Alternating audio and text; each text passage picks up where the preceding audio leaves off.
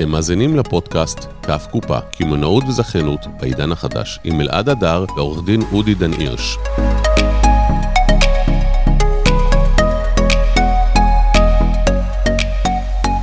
בוקר טוב, אודי דן הירש, מה העניינים? בוקר מעולה על אף, ואולי בזכות הגשם. באמת? למה? אני אוהב גשם. אני אוהב גשם שאני בפנים. לא, גם אני אמרתי את זה בצורה... אני חושב שאחד הדברים הכי כיפים זה לנסוע ברכב, ושבחוץ גשם זלפות כזה, ואתה בחימום שלך, נותן תחושה כזאת נעימה. כמעט כמו להיות מתחת לפוך. מסכים איתך, אתה יודע שגרתי בלונדון פעם, הרבה אנשים לא אוהבים את לונדון בגלל המזג אוויר. נכון. רוצה להגיד לך שיש בזה משהו קסום, קסום, קסום, קסום בגשם הזה. אז אני באמת לא אוהב את לונדון בגלל המזג האוויר, קלעת בול. לא להתווכח על זה, בעיניי זה אחת הערים ה... כן? כן, הקסום. לא, לא עד כדי כך, פשוט היה לי שם איזה טראומה. פעם אחת הגעתי ללונדון, זה היה הטיול הראשון שעשיתי עם אשתי בחו"ל. שכרנו רכב, היה לי מאוד קשה גם ככה לנהוג הפוך. וכשהגעתי למלון, אמרתי, וואו, בואנה, איזה מזל יש לי. בול חניה על המלון, אפור. איך שאני מגיע, מחנה, פורק את המזוודות, עולה, אני מגיע למעלה, פותח את החלון, יוצא החוצה, מסתכל ימינה, מסתכל שמאלה, והופ, מה אני רואה? אני רואה שבא גרר וגורר לי את הרכב שתי דקות אחרי שעלינו. תקשיב, אני רץ למטה יחף, בשיא המהירות, מגיע למטה, בא לפתוח את הדלת, מסתבר שירדתי לקומת מרתף מרוב שרצתי במדרגות מהר. עליתי קומה, רצתי, ראיתי את הגרר כבר נוסע, ואתה יודע, היינו זוג אה, עניים מרודים כאלה. אמרו לנו, תשמע, יש את הגרר, אם אתה הולך, זה עוד ככה וככה אה, זמן, אתה הולך רבע שעה, 20 דקות מפה ואתה תגיע. אז אמרתי, במקום להסתבך עם תחבורה, להוציא כסף על מונית, נלך ברגל. זה היה הליכה של איזה שעה ומשהו.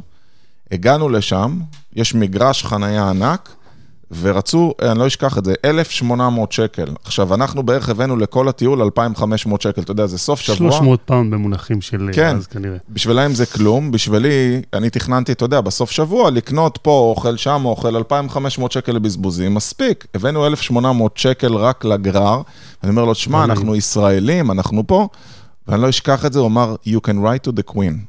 הוא אמר, כאילו, אתה יכול לכתוב מכתב ערעור למלכה, אמרתי לו, מה עם הרכב? בינתיים אמרו, אין רכב, אתה לא יכול לקבל את הרכב. ספרתי לו 1,800. את ה-1800 והלך עליי, וככה מאז יש לי חותם על אנגליה, אבל מאז הייתי והכל היה בסדר, אגב, בחיים יש לנו צריבות, והצריבות האלה, אנחנו לוקחים אותן הרבה מאוד שנים. לגמרי. אז uh, היום על מה אנחנו הולכים לדבר? תן להם את הפרומו. אז, אז היום, אלעד, אנחנו הולכים לדבר על... אה, אתה מכיר, אתה מכיר את זה שרואים בסרטים, באי, שאנשים הולכים ומעבר לגבעה, פתאום הם מזיזים, נורא יפה בסרטים, מזיזים שיח, ואז שיח, יש... אה, ופתאום עולם שלם אה, נגלה להם, כן, אומרים, כן. וואו, נכון? עולם, עולם קסום.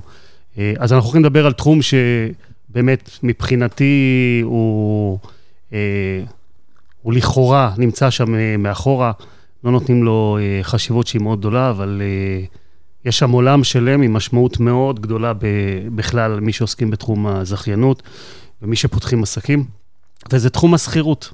נושא השכירות, שכירות, שכירות, שכירות, נשמע פשוט. נשמע פשוט, מה הבעיה הולכים. בהסכם שכירות? חותמים על הסכם שכירות, הרבה פעמים אנחנו לא מבינים בכלל למה צריך לתקן, שואלים איפה לחתום, נכון. נכון? ונכנסים, מה? שוכרים את בטח. אם זה הסכם שכירות של, אתה יודע, קניון גדול, אני בא ואני אומר, מי אני מול אה, רשת ביג? אתה יודע, הם עשו פה 300 הסכמי שכירות, הם קיימים, שאני יכול לשנות משהו בהסכם שכירות שלהם?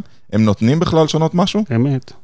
ברור, תראה, תמיד אפשר לשנות. אוקיי, ההנחה הזאת שאי אפשר לשנות היא באמת הנחה שגויה, ורואים אותה הרבה, אם אני אגע שוב בעולם הזכיינות ונדבר, דיברנו על זה גם בסשנים קודמים, אני אתן הרבה את הדוגמאות האלה.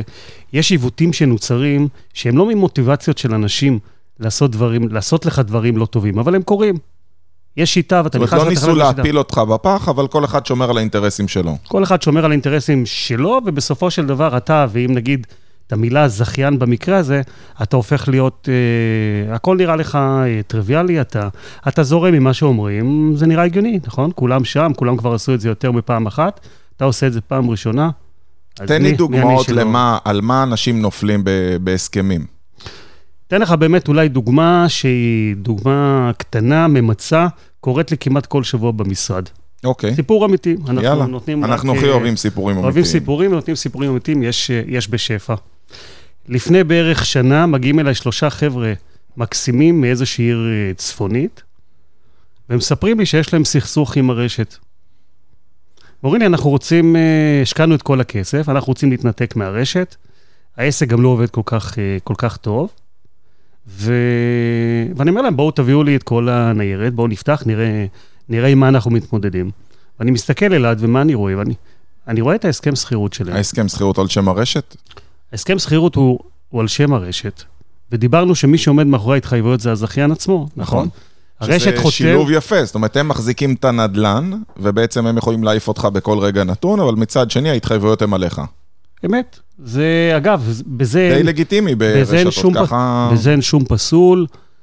מיקום זה דבר שהוא נורא חשוב, רשת היא רשת רצינית, שהיא חותמת על נכס, מבחינתי זה תעודת עניות, זה רשת מישהו פעם אמר. שבקמעונאות צריך להקפיד על שלושה דברים, לוקיישן, לוקיישן, של לוקיישן. אמת. אמת. יש ספרות שלמה, לוקיישן זה באמת אה, יכול להיות הכל. בביזנס פחות טוב, בלוקיישן טוב. אז מה היה לא טוב. בסדר בהסכם? אני מסתכל על ההסכם, ומה אני רואה, אלעד? אני רואה שהתקופה שנותרה להם לשכירות, ואני רק אדגיש ואני אגיד שהם נמצאים בנכס, כשהם מגיעים אליי, הם נמצאים בנכס בערך שישה חודשים, אוקיי. אוקיי? תקופה שנותרה להם בשכירות, הראשונה, היא חמש שנים. חמש שנים.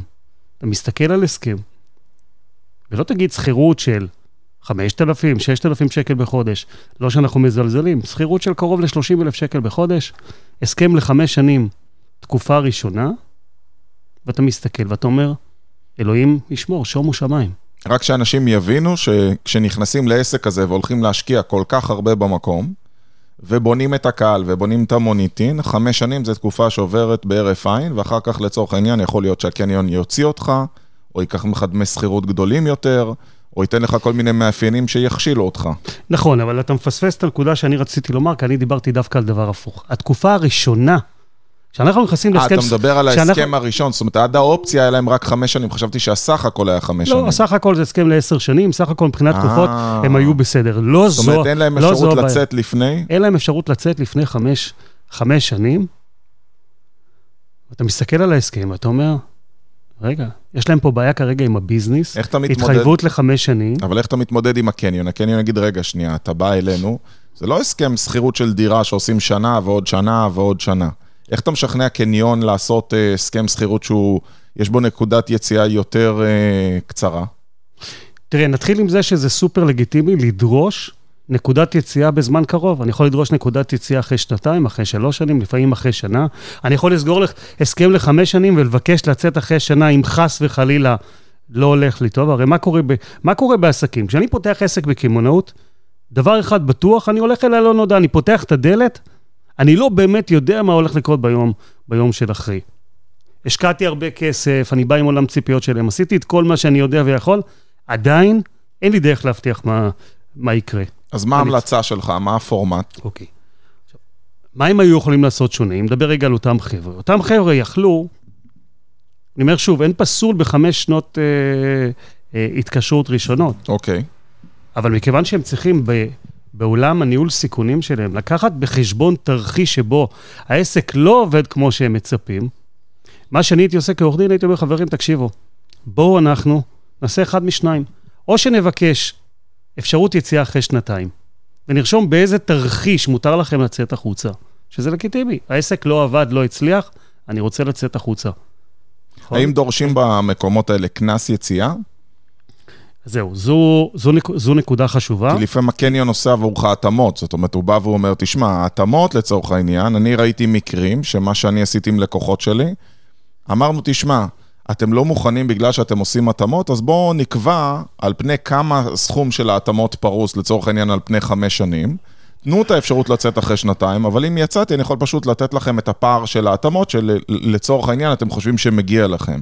אם נפשט את זה, נגיד שההתאמות שוות 500 אלף שקלים, ההסכם הוא לחמש שנים, תנו לי אפשרות לצאת אחרי שנתיים בידיעה שאני ואתם מתחלקים 50-50 בסיכון של ההתאמות. זאת אומרת, נשאר לנו 300 אלף שקלים להפריש על ההתאמות, אני אספוג, אתן לכם 150 אלף, כי בואו נזכור שחלק מההתאמות יתאימו גם למי שייכנס אחריי. המזגנים ששמתם, אם קיבלתי משהו ברמת מעטפת, רק מי שלא מכיר אולי נסביר, מעטפת זה לפעמים שאתה לוקח מרכז חדש, המרכז מגיע בלי כלום, אין רצפה, נכון. אין תקרה, אין מיזוג, אז בוא, עם כל הכבוד, עשית התאמות, אבל ההתאמות האלה גם ימשיכו למי שאחריי.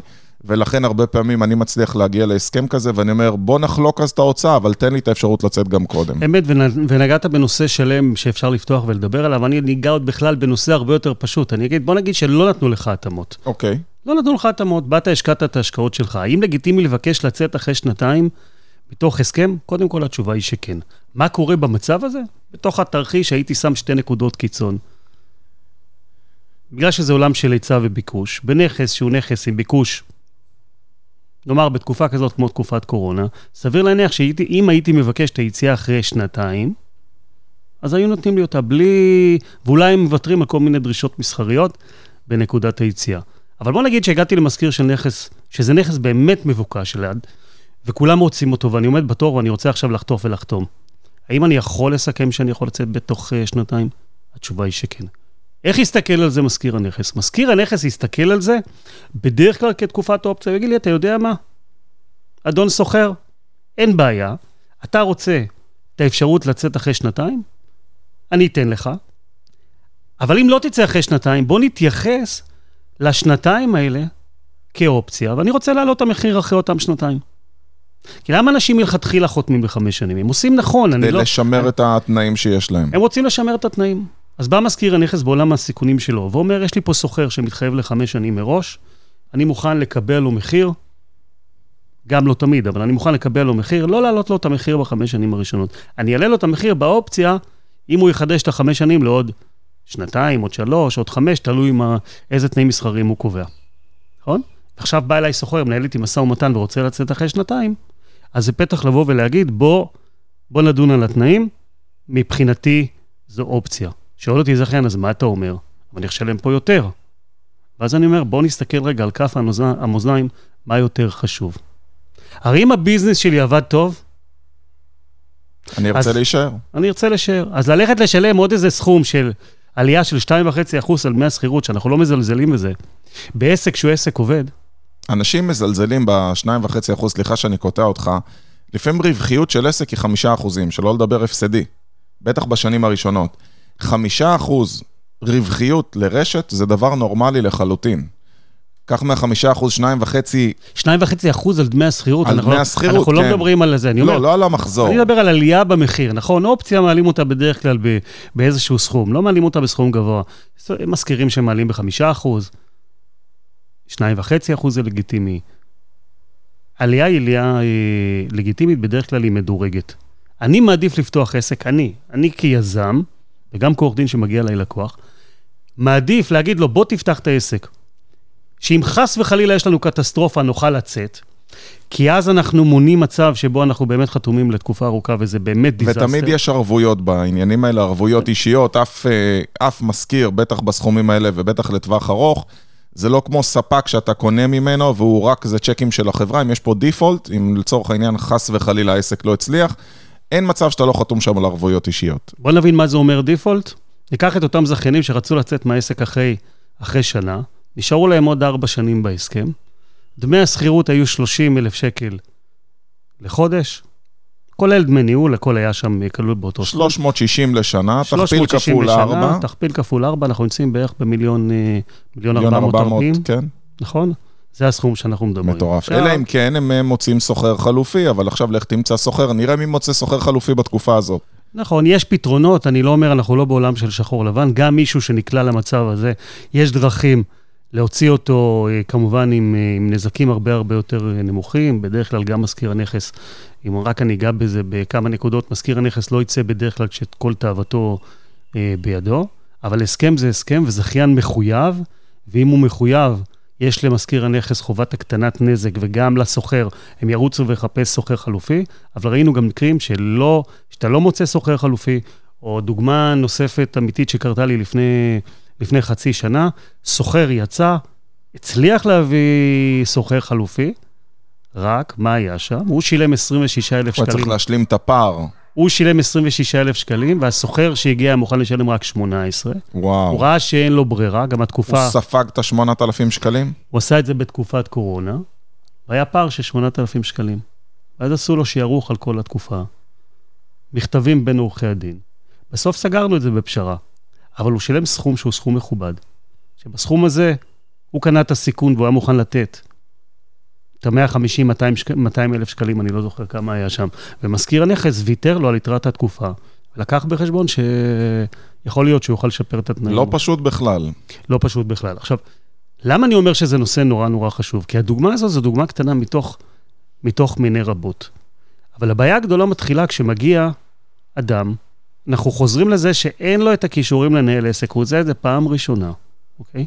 במקרה הטוב הוא לוקח עורך דין שיגן על האינטרסים שלו, אוקיי?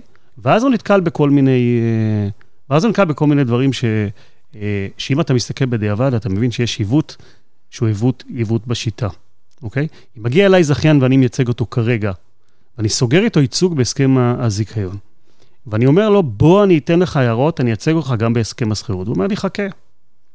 הרשת אמרה לי שעורך הדין של הרשת, הוא מטפל, זה ש... הוא זה שמטפל בהסכם השכירות. למה? הוא שוכח שיש לו אינטרס להגן על אה, האינטרסים של הרשת ולא על שלו.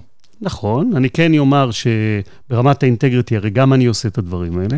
עורך דין שמטפל בהסכם השכירות עבור הרשת, האינטרס שלו בהרבה מקרים הוא דומה לאינטרס של הרשת, דומה לאינטרס של הזכיין. הוא לא במאה אחוז מתיישב אה, ושווה, ולכן אני אומר, עדיף לזכיין לקחת עורך דין אה, שלו, או לפחות להיות ער לדברים האלה ולשאול שאלות. ו...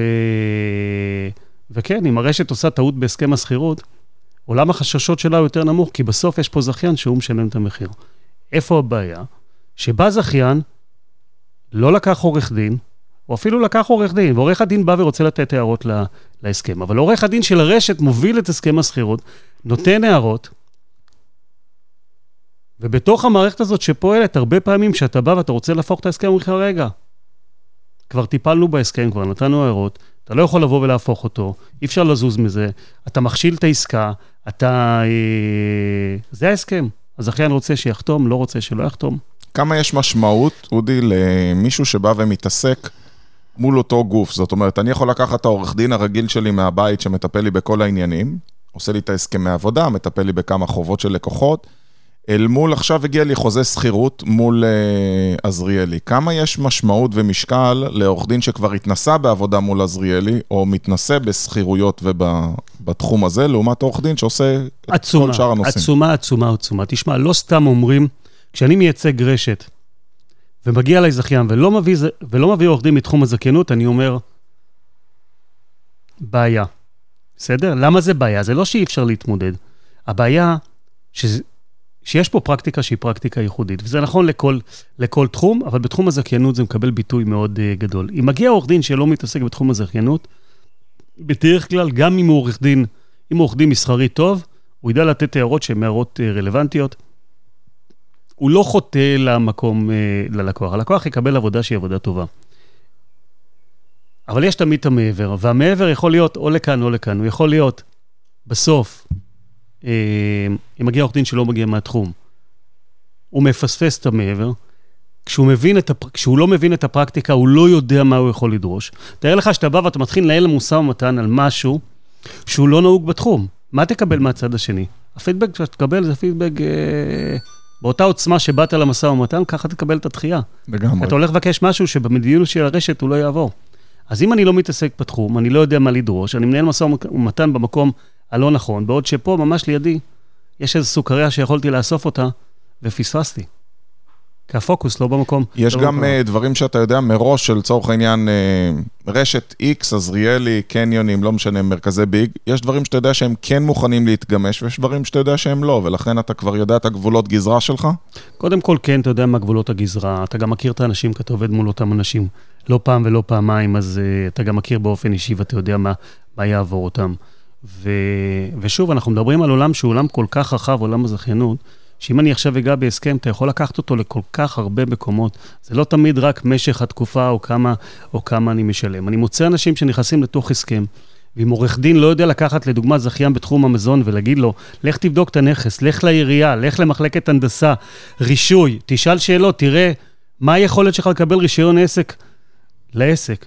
אם עורך דין לא עושה את הדברים האלה, ואני לא נכנס להאם יש לו חובה או לא חובה, כי אנחנו לא בעולם של, של האשמות, אנחנו בעולם של מציאות אמיתית. יכול להגיע זכיין, ואני רואה את הדברים האלה קורים, להיכנס לתוך נכס, לחתום, לא לשים תנאים מתלים, ואז, ואז לפגוש את הבעיה, והוא מבין שהוא לא יכול לפתוח בכלל עסק. והוא ב... לא יכול לצאת. והוא גם לא יכול לצאת, אוקיי? אז אתה מסתכל על דבר כזה ואתה אומר, תן לי דוגמאות למוקשים שאתה יודע שכדאי להיזהר מהם, ככה מי שצופה בנו ושוקל עכשיו ללכת לסחור מקום, או מעוניין לקחת זיכיון של רשת ולהיכנס לקניון. מה הנקודות שאתה אומר, הנה השלוש נקודות שאתה אומר חשובות מאוד, שימו לב עליהן. אוקיי, okay, אז קודם כל באמת, אה, משך תקופת השכירות וזכות להארכת הסכם השכירות זה דבר נורא נורא נורא חשוב בהסכמים. צריך להבין שיש משמעות עצומה למשך תקופת השכירות. כשאני בא ואני פותח עסק, אני רוצה, השקעתי את כל ההשקעות, הלוקיישן הוא לוקיישן טוב, אתה אמרת לוקיישן, לוקיישן, לוקיישן, אפילו לא, לא אני. אני אומר, זה נכון, מצאת לוקיישן נהדר, הצלחת לחתום. מסביב יש הרבה מאוד אופורטוניזם שנמצא, ואנשים מחכים רק שתצא מהנכס.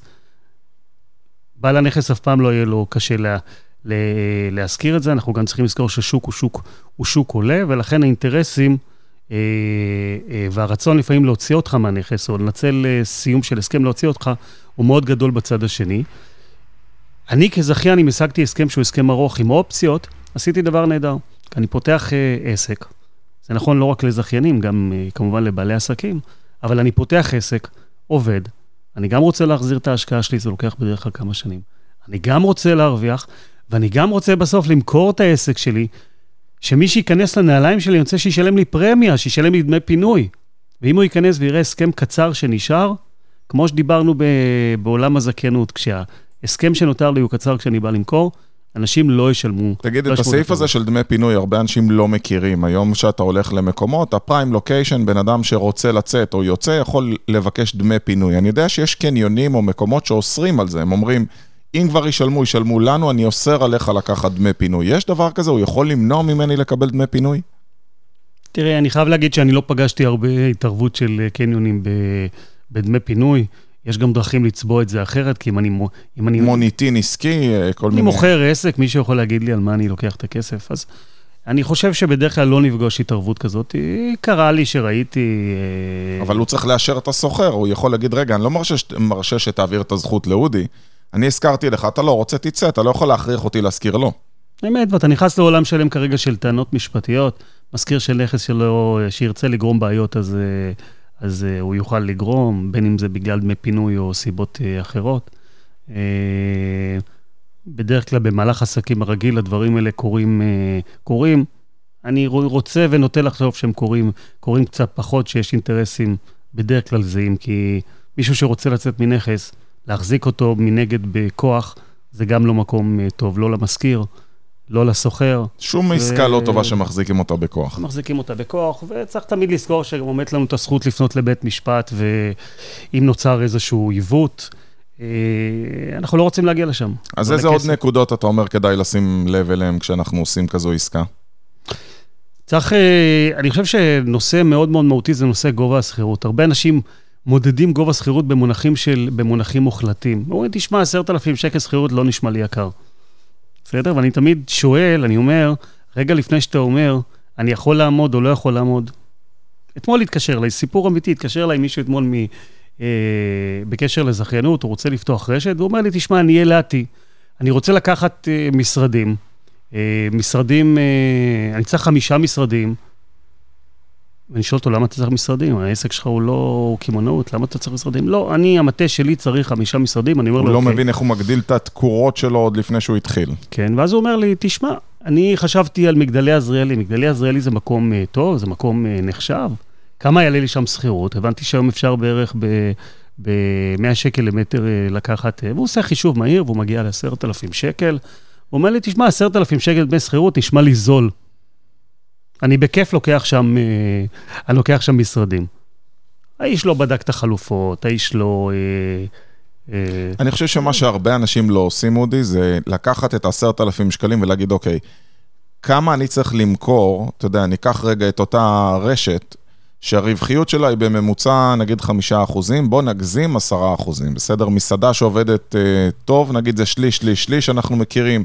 שליש של הוצאות מקום, שליש על food cost, שליש על הוצאות labor cost, על הכוח אדם, ונגיד נשאר לו עשרה אחוזים, בסדר? עכשיו אני אוהב לעשות reverse engineering. אני בא ואני אומר לאותו בעל עסק, אותם עשרת אלפים שקלים, בשביל להרוויח אותם, אתה צריך למכור מאה אלף שקל בקופה. 100 אלף שקל בקופה, בוא נחלק את זה לעסקה ממוצעת שלך, שזה 50 שקלים שבן אדם לוקח, אתה מדבר פה כרגע על סדר גודל של 2,000 מנות. זאת אומרת, אתה צריך למכור 2,000 מנות בשביל לכסות את המשרדים שלך, אפילו תחלק את זה לימי העבודה, אתה מדבר על בערך ממוצע של עוד משהו כמו 80 מנות ביום, שאתה צריך למכור בנוסף למכירה הקבועה שלך, רק כדי לממן את המשרדים היפים. ואותו דבר, אני יכול לעשות לו סימולטור ולראות איך אני מפחית, ואני אומר, בוא תמצא משרדים, אין משמעות, אתה לא הולך לקבל קהל, מה זה משנה אם תשב בעזריאלי? אולי תשב ביגאל אלון, שזה דקה מעזריאלי, אבל מעל התחנת דלק במגדלי עזריאלי, יש ב-50 שקלים. אתה לא צריך ב-100 שקלים, אז נכון, זה לא יהיה בעזריאלי, אבל זה עדיין מרחק הליכה מהרכבת, וחסכת 40 מנות שאתה צריך למכור נוספות ביום, או תשלשל לכיס שלך רווח. זאת אומרת, תמיד תעשו את החישוב ההפוך. אמת, ואני מאוד אוהב את השיטת חישוב שלך, ואם נלך לתחומים מסוימים, כמו תחום המזון, יש כללים לדברים האלה. יש כללים לתמחור של פודקוסט, יש גם כללים כמה צריכה לעלות לי במקסימום השכירות, כמה זה אמור להיות באחוזים. אם אני לא טועה, זה סביב, סביב 10 אחוז, אה, עד 10 אחוז זה שכירות שהיא שכירות, שכירות סבירה ביחס למחזור הצפוי. אנחנו שוב צריכים לזכור שאנחנו מדברים על, משכור, על מחזור צפוי, עוד לא פתחנו. כן. אז כשאני הולך ו... הנייר סופג הכל, האקסל סופג הכל. סופג הכל, ואז אנשים מוצאים את עצמם במציאות שהם משלמים 15 ו-20 אחוז מה... אני מאוד אוהב את זה שבאים אליי באקסל שעשו לבד בבית, ואתה יודע, פשוט מותחים קו באקסל, אני אצמח ב-X אחוזים כל חודש, וטרר, כאילו נכון. אין מזג האוויר. דרך אגב, אתה יודע שהטעות הכי גדולה בחישובים האלה, לא לוקחים בחשבון אה, חגים, מועדי ישראל, יום כיפור. אה, פה ושם שיש לנו, המדינה שלנו, אתה יודע, עכשיו יש קורונה, שנים קודמות היו כל מיני אירועים אחרים. זאת אומרת, לא לוקחים מראש את הבלת"מים ולא מכניסים את הדברים הבלתי צפויים, ולכן זה לא באמת עובד ככה. אה, אנחנו רואים יותר ויותר אנשים שעושים תוכניות בלי לתכנן כמו שצריך עד הסוף, כשהם עושים את זה כמובן לבד. אמת, אמת. בוא ניגע בעוד דבר אה, חשוב, ושאלת אותי על שלושה דברים. אני אגע בנושא שאתה נגעת בו, שהוא סופר סופר חשוב.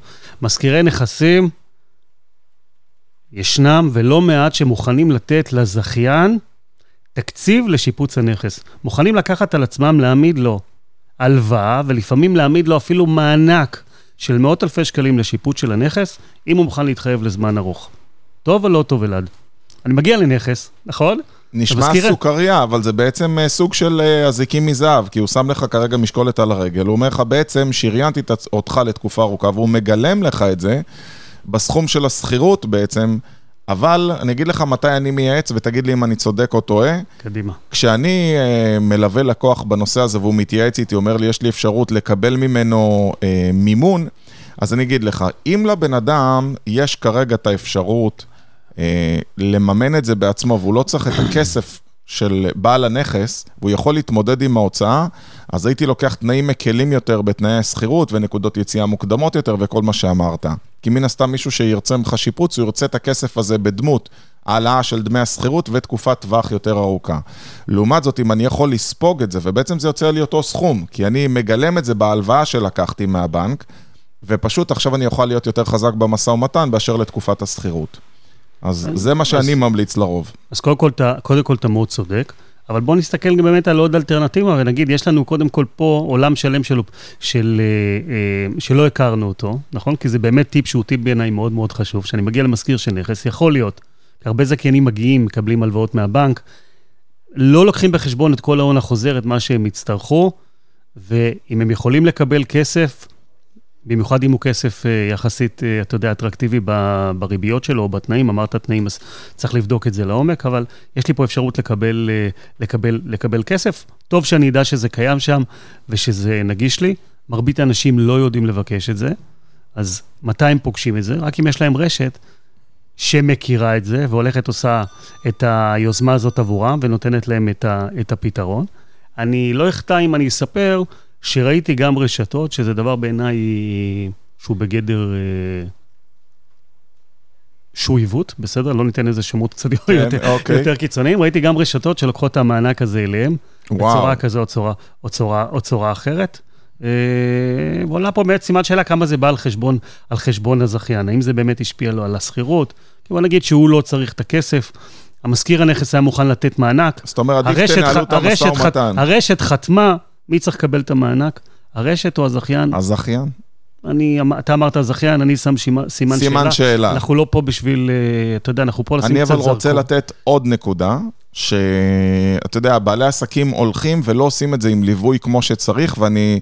כל דבר זה כסף ברשת. אז יש פה עוד עניין, וזה עניין הפחת, שרוב האנשים לא מכירים אותו ולא מבינים.